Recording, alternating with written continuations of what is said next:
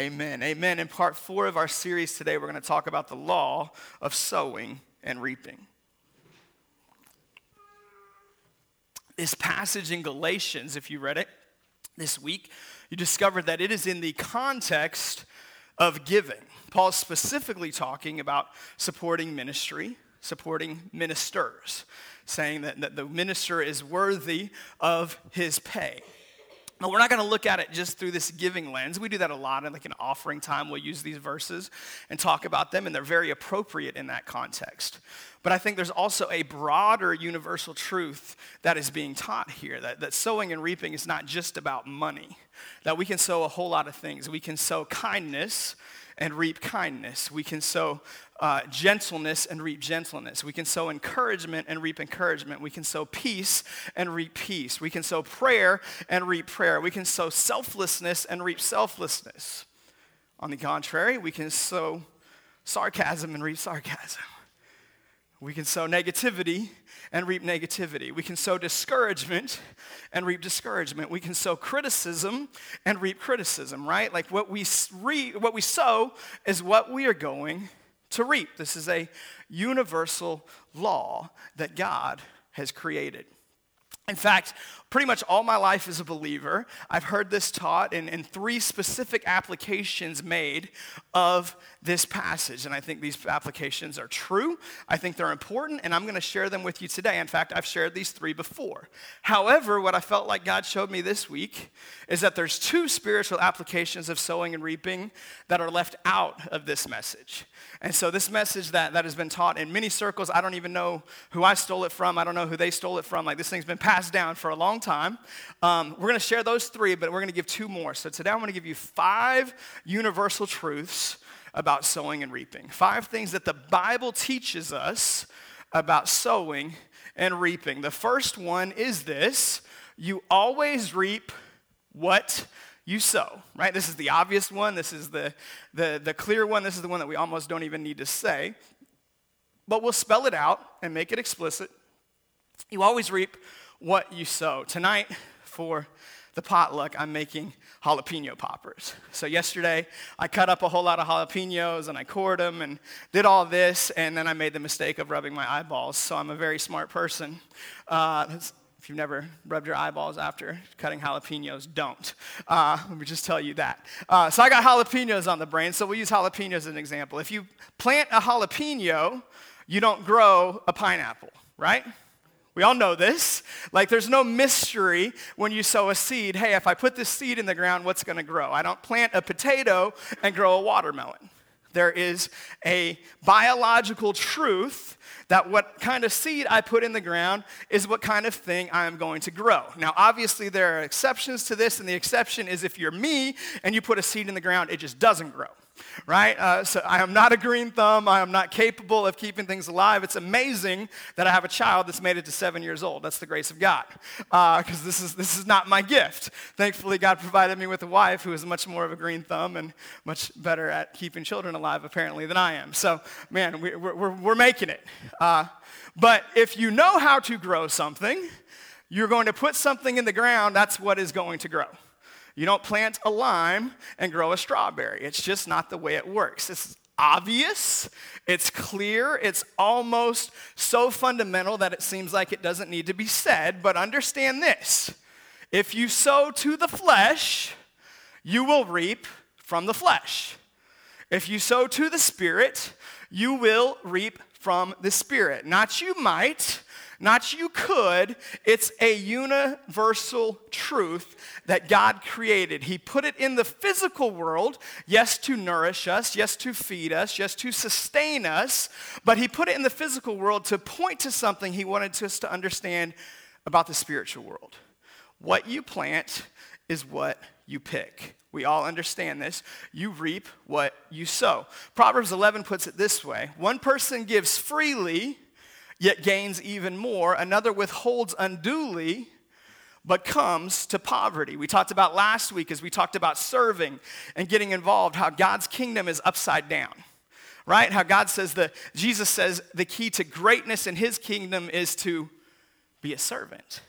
That's the opposite of what we would expect. We see the servant as the lowest. We want to be served. But Jesus says if you want to be great, you have to serve. His kingdom seems upside down to us. The reality is it's our world that's upside down. And because of our brokenness, because of our fallenness, because of our sinful nature, we've reversed everything. And so God's kingdom seems foreign. Here's another principle in which God's kingdom seems foreign to us. He says, if you give, you get. We think if we hold on, if we hoard, if we uh, build up for ourselves, that's the key to prosperity. But he says the one who gives freely is the one who's going to receive freely, but the one who withholds is the one who's going to come to poverty. Then he says it this way He says, A generous person will prosper. Whoever refreshes others will be refreshed. Man, I love that last statement. Who are you refreshing, church? The reality is, we're at what, month 22 or 23 or some ungodly month in this pandemic, right? I think there's a lot of us who need some refreshing right now. There's a lot of us who are weary. There's a lot of us who are frustrated. There's a lot of us who are over it, right? There's a lot of us who say, man, when is this thing ever going to end? We need some refreshing. God's word says the key to being refreshed is to refresh somebody else. First impressions team, when you, somebody walks in the door and you greet them with a smile on your face, man, it's so good to see you. Thank you for coming today. You know what you're doing? You're refreshing somebody. On a rainy day, when you go out to meet them with your umbrella and you get wet so they can stay dry, you know what you're doing? You're refreshing somebody. Man, that's powerful. You know what the promise is? That because you refresh somebody else, Jesus is going to refresh you. And can I tell you, his refreshing is a whole lot better than anybody else can give you. Man, it's the power of serving. Last week we talked about serving. If you weren't here or didn't get the card or already forgot the card or lost the card, we have them at each of our connection centers. We're asking you, take the next two weeks, pray through what areas can I get involved in? What would God lead me to do to serve in His church? Because I got a chance to refresh somebody else by serving in Kids City or the media team or the First Impressions team or city groups, whatever it may be. Man, we're asking you, don't forget about that. Find an opportunity to plug in and to serve. So, the first universal truth about sowing and reaping is that you always reap what you sow. Easy one. Number two, you always reap more than you sow. This is the good one, right? This is, this is the great one. Man, you always get back more than you put in. Let's use one illustration. We'll use corn. Uh, when I was a kid growing up in Seattle, my family grew corn for a few years in our backyard, and, and it did pretty well. If you've never had fresh corn straight off the cob, you're missing out. It's a powerful thing. It's a delicious thing. It's an awesome thing. You need to plant some corn and figure out how to make it grow. I can't tell you that, but I can tell you it's good. So, you know what happens when you plant corn? You take one corn kernel and you put it in the ground, and it grows a corn stalk. And when I did some research this week, a corn stalk, the average corn stalk only produces one ear of corn, which seems kind of insignificant, right? But you know how many kernels are on that one ear of corn? 800. Average ear of corn, obviously there might be a little more, a little less. I'll be honest with you, I didn't count. All right, I used Google. Uh, but roughly 800 kernels of corn come from that one kernel of corn. You know what that's called? That's called an awesome return on investment. If you could invest in a company $1 today and get $800 in six months, all of us would be signing up for that stock right now, right?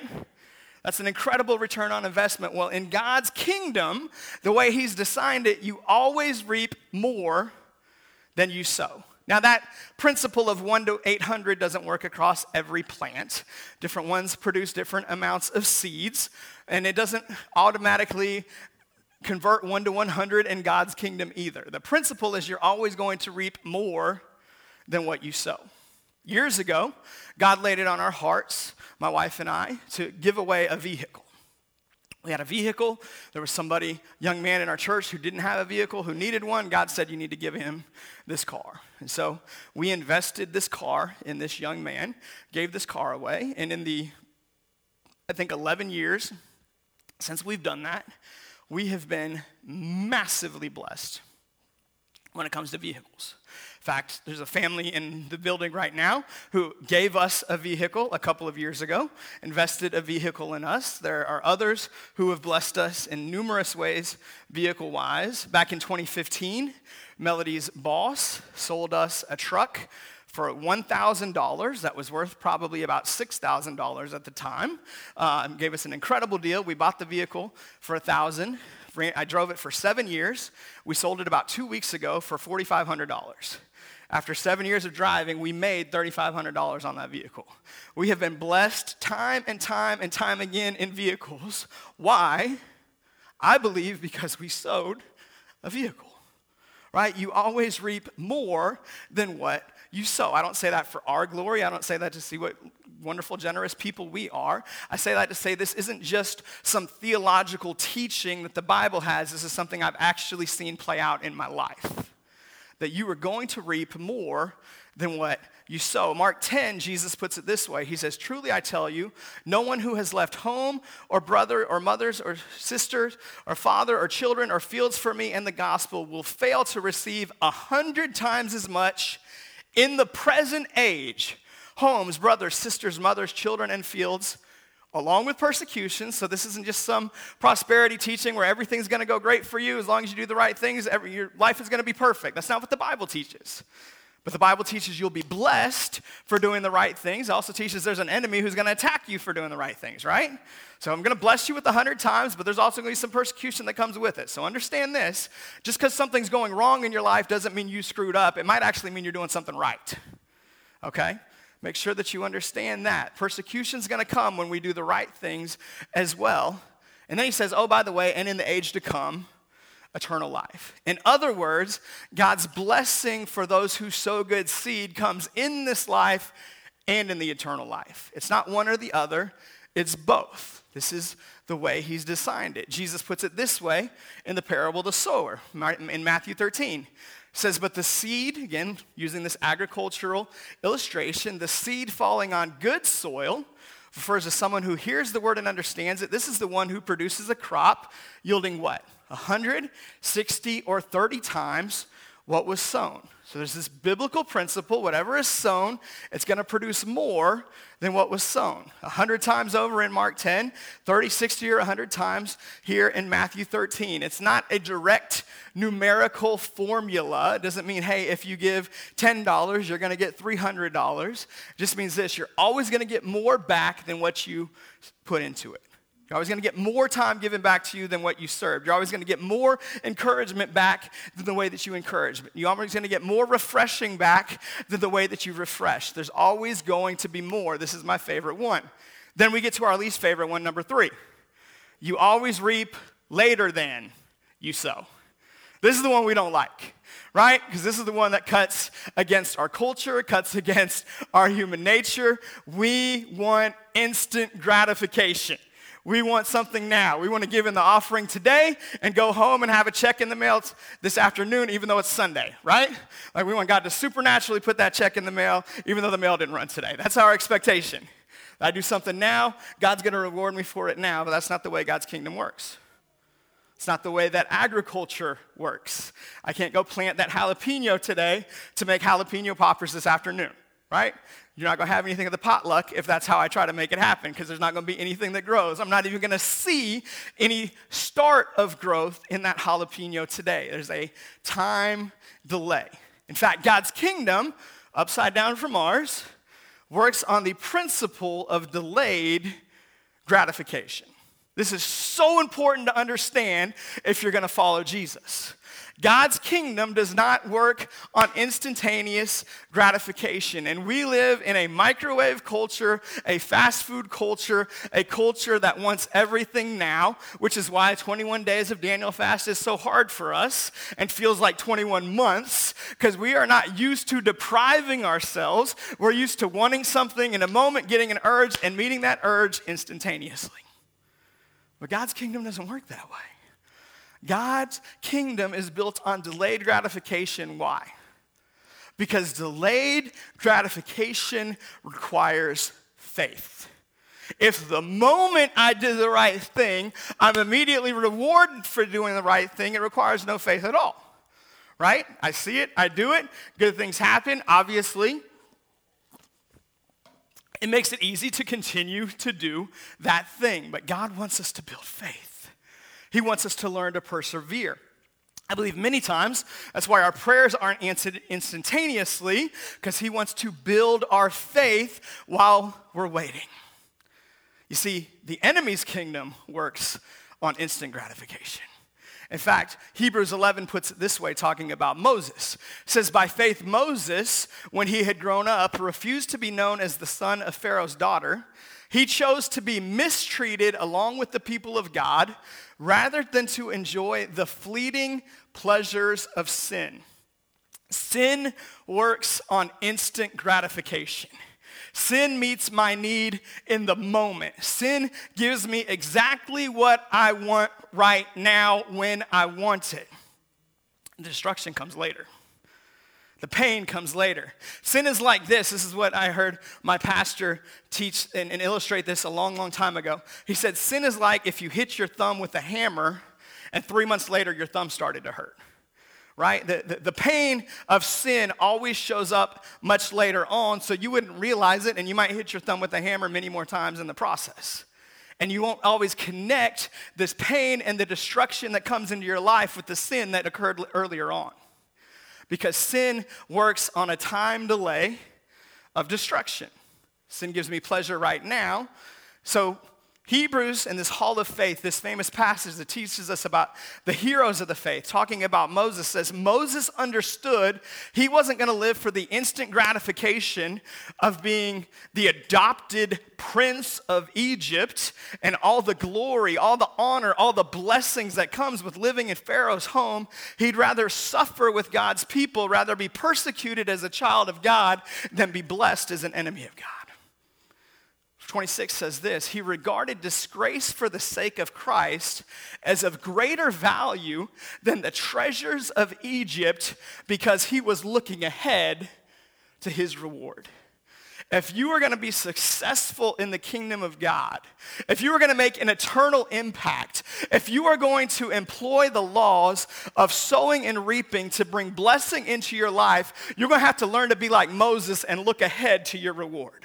You're going to have to start having some vision of something greater down the road than just simply living in the moment of instant gratification that everything in our culture points to. It says, take the easy way out, take the shortcut, just do this little thing. It's not going to hurt anybody. And we continue to sow destruction into our flesh.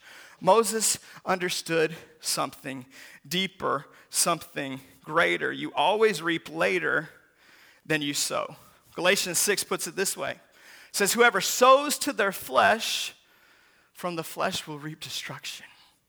But whoever sows to please the Spirit, from the Spirit will reap eternal life. Now, if you give me the choice of destruction or eternal life, that's an easy decision, isn't it? Man, when you put it in black and white terms like that, who among us would choose destruction? None of us.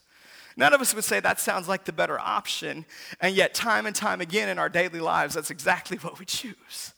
Because destruction doesn't look like destruction, it looks like instant gratification. It looks like immediate pleasure. And sowing to the Spirit doesn't look like blessing, it looks like denying something. It looks like suffering it looks like missing out. And so, time and again, we choose the thing that brings destruction into our life. Understand this you always reap later than you sow. We gave that vehicle away 11 years ago.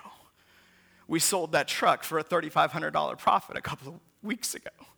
You always reap later than you sow. But understand this you will reap. Man, there will be a harvest when you sow good seed. Amen? Amen. These three principles are caught, taught commonly in the church. Caught commonly. I just reversed that. Uh, they are commonly taught in the church. They are universally taught. They are well known and taught frequently and often, but I think they're missing a couple of other pieces of God's puzzle when it comes to sowing and reaping. I want to share with you two other principles that I think we need for a complete picture of these universal laws. Number four is this you also reap what others sow. Now, this may seem contradictory. When I say you always reap what you sow, understand that is universally true. In other words, every seed you put in the ground is going to produce a harvest in your life a harvest of good or a harvest of bad, a harvest of blessing or a harvest of destruction. Every seed you put in the ground is going to produce something. However, you're going to get more things come into your life than just what you sow. You will also reap what others sow. Let me show it to you scripturally. In John chapter 4, Jesus is having a conversation with his disciples. He's just had a conversation with the woman at the well, if you're familiar with the story. And the disciples come back and they confront Jesus because, Jesus, how dare you? You're talking to a woman. You're a rabbi. you're a Jew talking to a Samaritan. They, they were very offended that Jesus would have a conversation with this lady because it seemed inappropriate to them. And in the midst of this conversation, Jesus speaks some things over the disciples that I believe he's also speaking over us. He says this, John 4 38. He says, I sent you to reap what you have not worked for. Others have done the hard work, and you have reaped the benefits of their labor. Dwindle told you that Back in 2017, we were getting ready to renovate our storefront. We had raised some money and had a whole plan for a renovation. And literally about two days before the renovations were supposed to start, we got a phone call. It said, hey, there's this building available. Do you guys want it? And my immediate reaction was, hey, we just signed a new three-year lease. We can't get out of the lease give it to somebody else. And thankfully, I talked to people who were smarter than me, who told me what a dummy I was. Uh, and we said, yes, we'll figure it out. We would like the building. And by God's grace, we were able to eventually get out of that lease and we're able to move in here. And God blessed us immensely in that thing. Well, coincidentally or not coincidentally, we were in a series on God's provision. And the Sunday after that phone call, I was scheduled to teach on John chapter 4 on God's supernatural provision. Because when Jesus meets with the woman at the well, he tells her, If you would have asked me, I would have, you, I would have told, given you living water, right? That God provides for us eternally, not just provisionally, not just materially, not just in this life. And as I was studying John chapter 4, I came across this passage and it leapt off the page in me. And it was as if Jesus was saying these words to us to city churches. We were getting ready to move over here. That others have come and done the hard work. That others bought six acres of land. That others, by their own blood, sweat, and tears, built this building in three phases. They invested in it. They prayed over it. They prayed over a community that there's so much seed in the ground over here for 50 years and that God, in His goodness and in His sovereignty, is blessing us and allowing us to move into this place and to reap a harvest that we didn't sow for, that we didn't pray for, that we didn't fast for, that others did the hard work, and He was choosing to bless us and allow us to reap the harvest. What an incredible, incredible honor. As I was thinking this week about the, the 18 years of the history of this church, and I haven't been here for all 18, I came about a year and a half in. For the 16 and a half years that I've been here and, and watched God work and watched Him move, and how many people have come and gone. People who are involved, people who led ministries or led small groups or served in different ways or gave or, or prayed or did all kinds of different things. And I think about the people that aren't here anymore, and man, sometimes it makes me sad you know, man, I, I miss some of those people, some great friends. Some of them left in awesome ways. Some of them left for, for very legitimate reasons. They had to move, or God was calling them to something else, and they left in really good ways. There's some of them who didn't leave in such great ways. And sometimes, if I'm being honest, I get a little angry when I think about some of those things, or I get a little frustrated. And I felt like God said this regardless of why they left, regardless of the way that they left, Every one of those people that have been a part of the story of our church over the last 18 years has sowed some seed here. They showed, sowed seed of serving. They sowed seed of praying. They sowed seed of giving. They sowed seed of bringing somebody. In fact, I can look across this room and I can see some of you right now who are here because somebody brought you, and that person that brought you has been gone for a long time. But even though they brought you to this place, man, and, and, and they chose to leave for whatever reason, good or bad, man, you're still here.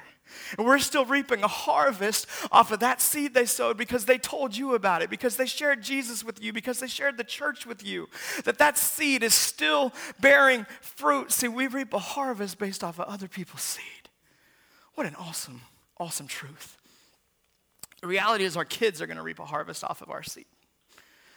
In fact, many of us, we are the harvest of our parents' seed.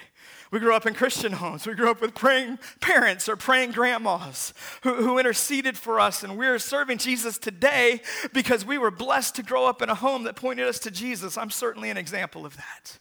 And my parents sowed good seed into me, and I'm so grateful that I grew up in a home like that. In fact, in Deuteronomy, as Moses is repeating the Ten Commandments, reiterating them, he says this in verse 8 He says, You shall not make for yourself an image in the form of anything in heaven above, or on the earth beneath, or in the waters below.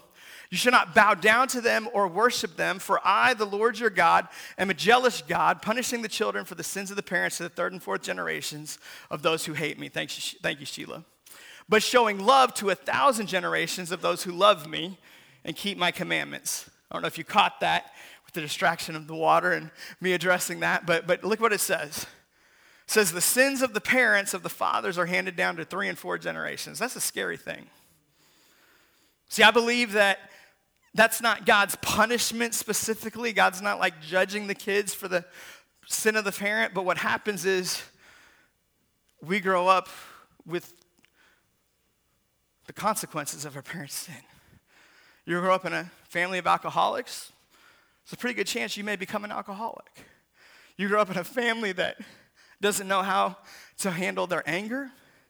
They shout and they cuss and they call names and they fight like that. You're probably going to grow up and fight in ungodly ways, right? Like the, the sins of the fathers are passed down to the kids so often.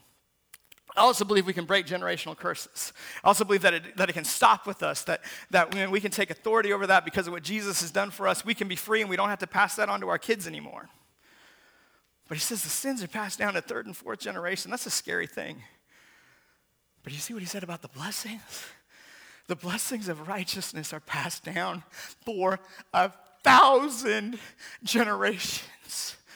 That means for many of us, if we've got godly people in our family, in, in our ancestry, we're reaping a harvest of blessing in our life, of God's goodness in our life, of favor in our life for generations back.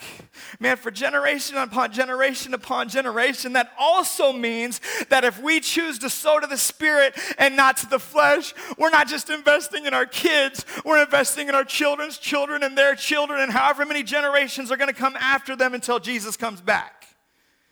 That's an amazing truth. Man, if we could just get a hold of that, if we could just get a picture, a vision beyond the moment, beyond the instant gratification, if we could just understand the delayed gratification of the kingdom of God, we'd see that our life matters not just to us, but literally for a thousand generations beyond us.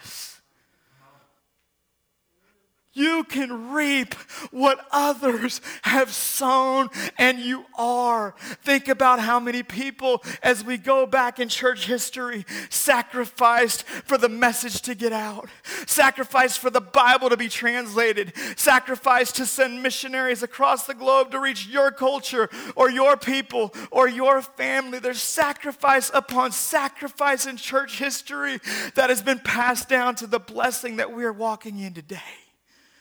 What an amazing, amazing thing. Yes, you will reap what you sow, but you'll also reap what others have sown. What a blessing. What an opportunity we have to sow towards someone else's blessing. Amen? Amen. The last principle of sowing and reaping is this you also reap what Jesus sowed. This one's the gospel. This is what it's all about, church. That what Jesus has done has been credited to his people. That we are blessed not because of our righteousness, not because of our holiness, not because of our ability to resist sin, because every one of us has fallen short of the glory of God But we're blessed because Jesus came and overcame sin, because he resisted temptation, because he said no, because he chose not to gratify the flesh, not to give in to the temptation, because he did those things. We receive amazing blessing. In fact, Jesus actually compared himself to a seed. He used this illustration in reference to himself. In John 12, 24, he tells his disciples this. He says, Very truly, I tell you, unless a kernel of wheat falls to the ground and dies, it remains only a single seed. But if it dies, it produces many seeds. What's he doing? He's prophesying his death, he's prophesying his resurrection, and he's prophesying your salvation. You're the many seeds that it produces. You're the seed that grew, that lived, that was produced because Jesus laid down his life for us. Yes, you will reap what you sow. Yes, it will bring destruction into your life or it will bring blessing into your life. But you don't only reap what you sow, you also reap what others sow. Praise God, you also reap what Jesus sowed.